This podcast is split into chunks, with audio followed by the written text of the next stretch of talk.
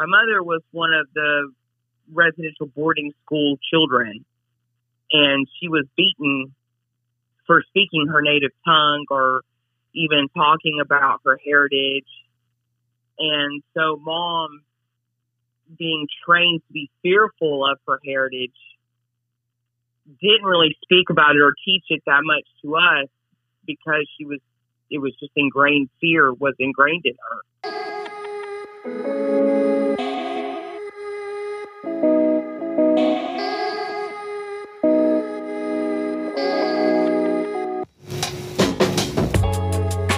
Our stories are what make us unique, but they're also what connect us as human beings. It's time to stop talking and start listening. This is You Talk, I'll Listen with Shannon Chapman.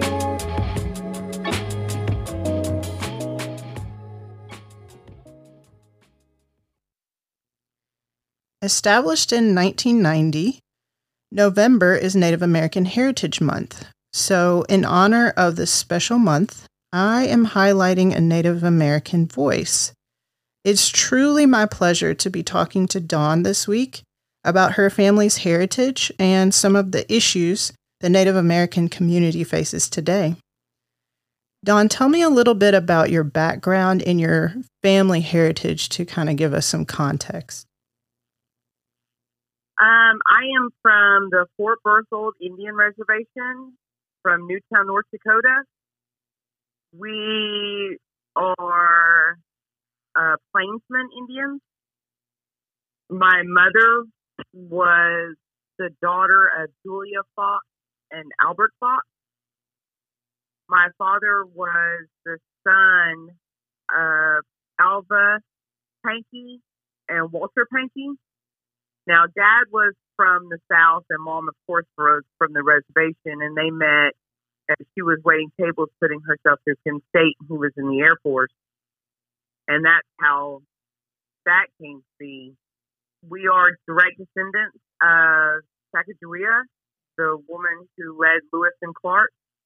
As a matter of fact, my great grandmother, Hannah Levings, and my grandfather, Albert Fox, when he was an infant, they used them as the models for the statue in the Capitol and also for the gold coin. So it's I'm I'm pretty proud of that. We are I I don't know how big the reservation is. I only lived on the reservation for about two years, and that was when I was little. And then my dad, being in the Air Force, we traveled a good bit until he retired. And then we retired here to Dalton my mother worked for the Department of Indian Education in D.C. So for a short time, I had moved to Washington, D.C. to live there and go to school up there, and then moved back to Dalton to finish my high school career. Did you grow up immersed in and learning about your Native American culture? No, not particularly. Uh, I was raised up with the sense of family being, and my mother taught us how all of my first cousins are my brothers and my sisters, and my aunties and my uncle are my. If mom and dad were to pass away, they step up and they become my moms and my dad, and then that way there's never an orphan in the family. You just everyone just kind of takes in and raises if if anybody needs the help if the parents can't raise the children or they're deceased or what have you. Uh, she did teach me about that, and uh, you know we had Native American artifacts and stuff like that in the house. But my mother was one of the residential boarding school children, and she was beaten for speaking her native tongue or even talking about her heritage. And so, mom being trained to be fearful of her heritage, didn't really speak about it or teach it that much to us because she was, it was just ingrained fear was ingrained in her. So it wasn't until I got older, um, probably in my 20s, that I started learning little tidbits from my sister Deb, who is my first cousin, but she's my sister. Um, and she she would teach me as often as she could because I only went home to North Dakota once every five to ten years. It's just it's it's a hard trip to get up there. So I have learned some of the dances or what they're for. Um, I have learned on our holiday traditions. Um, you fix a plate and you take them outside and you it's an offering to your family that has went ahead of you. And you offer it up to the four corners and then you throw it up in the air and it's an offering to the spirits of your family. So that way they're a part of your family traditions that you continue. Little things like that is you know we really keep up with. Family is very important so you were taught about um, the family aspect of your culture and some of the traditions.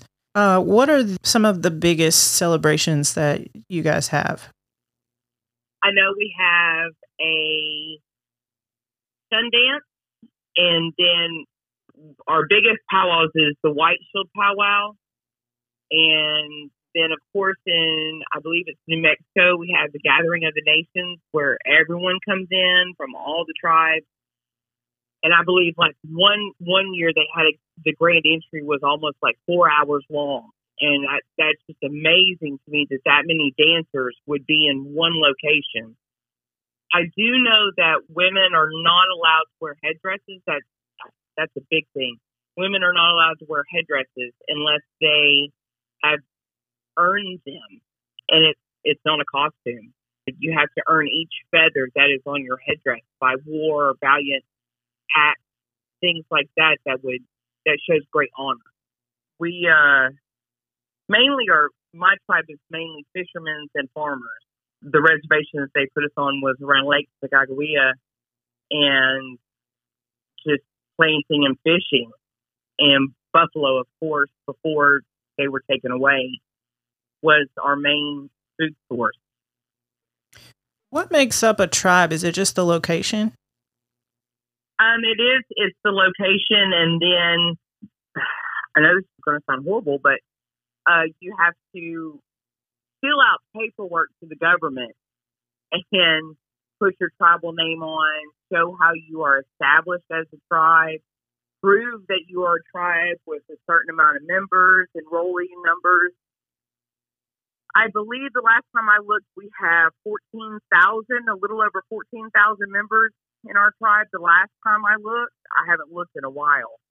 I think we've only got about 2,000 elders left in, in our whole tribe. But it's, it's just the population and where, as far as back as I can remember, we've always been the Hidatsa. Now we had, we are also, I'm a member of the three affiliated tribes, which is Hidatsa, Mandan, and Arikara. And we all came together after we were almost extinct by the smallpox disease. And we were one of the tribes that they, the government actually gave blankets to that was infected with the smallpox disease, and they just about took us out. So we all joined together and we created the three affiliated tribes. Do you still celebrate any of the traditions that you've learned about, or are you doing anything special to try to preserve those traditions? In the years past, I know Facebook has helped a lot keeping in touch with family and meeting new family that I didn't know that I had and staying in contact with them through Facebook Messenger and posts and whatnot has helped a lot. And the tribe actually has pages for different functions that are going on on the reservation. So that helps me keep up with things that are going on at home. I try to teach my kids as much as I can and reading books. Mark Fox, who is the chief of our tribe, actually gave me a list today of different books to read that will give me more insight on the Plains Indians and the North Dakota Indians and celebrating and the different ins and outs of our culture. I do make sure that my kids give offerings each holiday for food to the spirit. And we unfortunately don't have anyone down here to teach us how to do dances and to bead, and which is a big thing in my family is beading and making star quilts. So we're um, I don't have any family here. It's just me and my brother Melvin here in Dalton, and that's where all we've got here. I'm noticing that as you talk, you're using the term Indian. Uh, is that an offensive term to use when referring to Native American people? To me, it's not offensive, and I think a lot of it has to do with the fact that that's what I was raised on. I would, I prefer Native American, but having been raised with the term Indian, it kind of just rolls off the tongue now. I don't find it particularly offensive. I do know a lot of family members that do. I do know that calling an Indian female a squaw is extremely offensive, and a lot of people don't understand that. But it's it's basically calling a female, well, just things that you don't normally say. It's it, that's what it's equivalent to. Is there anything else right off the bat that you know would is offensive? Being called a prairie nigger is one of them. Half breed is offensive. I was called half breed my whole life, and it wasn't a compliment. It's just rude. I was asking because I just I think people say things and they don't know that they're being offensive, and so I kind of want to. I agree with that. Bring that out and say, you know, this is what you should not do. This is offensive. And the funny thing, sometimes, like my brother and I, we're we are part Native and part white, and I look Native American, whereas my brother does not so much look Native American. And he would, it was hard to, for him growing up because he grew up on the reservation longer than I did. And it was harder for him to fit in in either world because it, he was too white for the natives and he was too native for the whites. So it was hard for him to find a stepping stone in either culture. I was doing an episode with a biracial couple, uh, African American and white, and they were talking about their fears for their biracial child that, you know, she would not fit in with either side.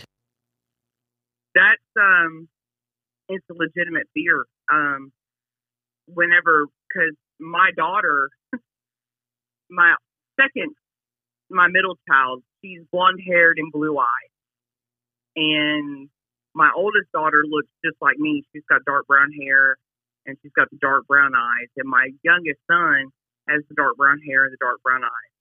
They're all light skinned, but they luckily have they nobody knows really that they're Native American, especially my middle child.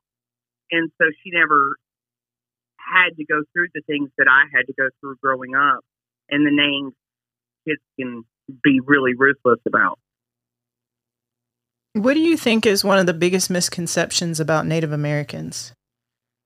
That we're all extinct.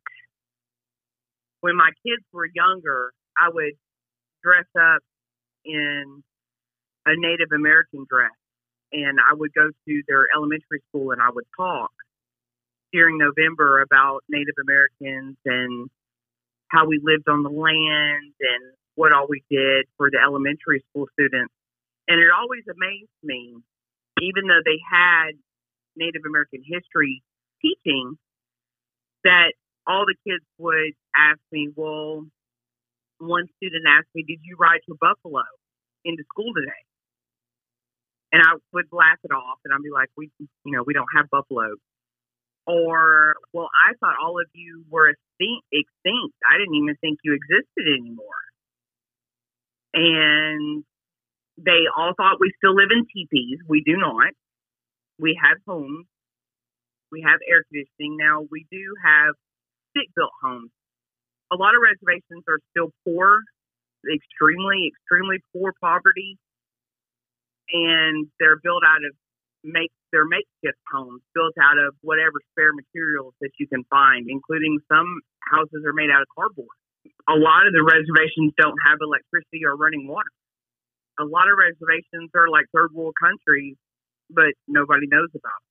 Nobody hears about it. How do you think it got to be that way, or was it always that way? It has always been that way. Native Americans have always been the the race that was expendable um, since the first settlers came across the land and found us. And we were doing just fine with our own governments and our own societies and our own way of life. But then when they came and discovered us, quote unquote, you know, we were savages and we were horrible, unruly people that had to have a guiding hand.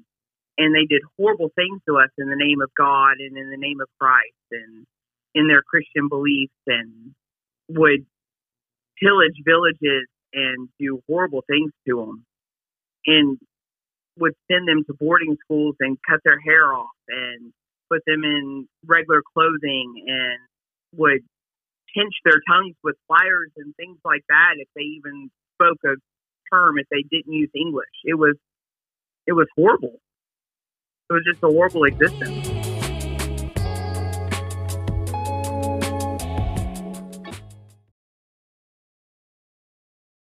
If you haven't heard about Anchor, it's the easiest way to make a podcast. There's creation tools that allow you to record and edit your podcast right from your phone or your computer. Anchor will distribute your podcast for you so it can be heard on Spotify, Apple Podcast, and many more. You can make money from your podcast with no minimum listenership. It's everything you need to make a podcast all in one place. And guess what? It's free. So download the free Anchor app or go to anchor.fm to get started. What present day societal issues are Native Americans facing?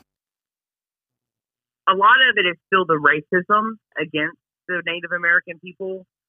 Uh, a lot of those that do know, they think that we're just worthless drunks because of the tale, you know, you can't give a native fire water and all that back stories of, you know, how we're just alcoholics and we're, we're worthless. We don't amount to anything. In North Dakota, I can remember a time I went, I was driving home and I was going through a town in North Dakota and I actually was turned away from a restaurant. Now, this was about seven years ago, so it's not like this was forever ago. But I was turned away in a restaurant because I was too brown. They refused to serve me. Told me and my husband to leave the restaurant. Went from there to a Verizon wireless store. It was um, an affiliate of Verizon, and uh, stood there and waited for over an hour while, and I hate to say it, by all these white people would come in and they would get waited on, and I was still standing there politely waiting my turn. And then came closing time. They said, okay, we're closing. You're going to have to leave now. And I said, I've been here for over an hour waiting to be helped. And they were like, we don't help your kind. And that was only seven years ago. Correct. Being brown in America is, especially depending on what areas you're in, is very hard. You get profiled, you get automatically, you could be driving down the road and you're going to get pulled over. I've got family that gets pulled over in North Dakota all the time because they're brown. So it sounds like some of the issues that your people face is some of the same issues that my people face. Absolutely. We, as far as Native Americans go, we don't look at a person because of their skin color. We have a lot of, as a matter of fact, we have a lot of African American family members that have married in or and we have biracial Native American, African American children. We don't see skin color. We're all one people. And I, I really wish that everyone could look at it like that. I've raised my kids to make sure that they don't see skin color because I know what it's like to be looked at for your skin color. What is your hope for Native Americans living in America today? I would like to see a better education system for them. My mother worked for the Department of Indian Education, and she would travel to the different reservations, and she would come home and tell me, she would just cry and tell me stories about the schools, how inadequate they were, and they would have mold on the walls, and you know the heating and air systems were not properly installed or working correctly. They had outdated books, teachers that weren't really teaching because they were teaching a bunch of Indians. I would like to see better schooling, better teaching for them, uh, more opportunities. I would love to see them come out and have more opportunities off the reservation so they can see that there's more, so they can share and teach other people about our nation. I would love to see the government help us become self sufficient because since they put us on a reservation, they have taught us to live off the government. And that's a hard place to be at when you have to rely on someone else to feed you, to clothe you, to give you housing, to give you. We would go and get, they were called commodities, and they would give you boxes of um, noodles and wheat and flour and sugar and canned milk and canned peanut butter and things like that that you would have to live off of for a month. And they would give you these boxes of commodities, and that's what you would live off of. But you come to depend on that. So I would love to see the Native Americans become self sufficient. Do you think that that is why a lot of Native Americans have stayed on the reservation? I do. I really do. Um, pride is a big one and also wanting wanting to be there. It's very hard. I know our reservation. It's um, you're you're in the middle of nowhere. It's, it's kind of hard to get other places, um, especially during the winter. You've got you know snowdrifts and everything else. So, and it's a beautiful country. It's absolutely beautiful country. But there's the pride of your people. There's your family that that's there, and you know, up until currently, you really didn't know any other way. Does that make sense? Mm-hmm. You just you just didn't know a, a, a diff, there was a different way.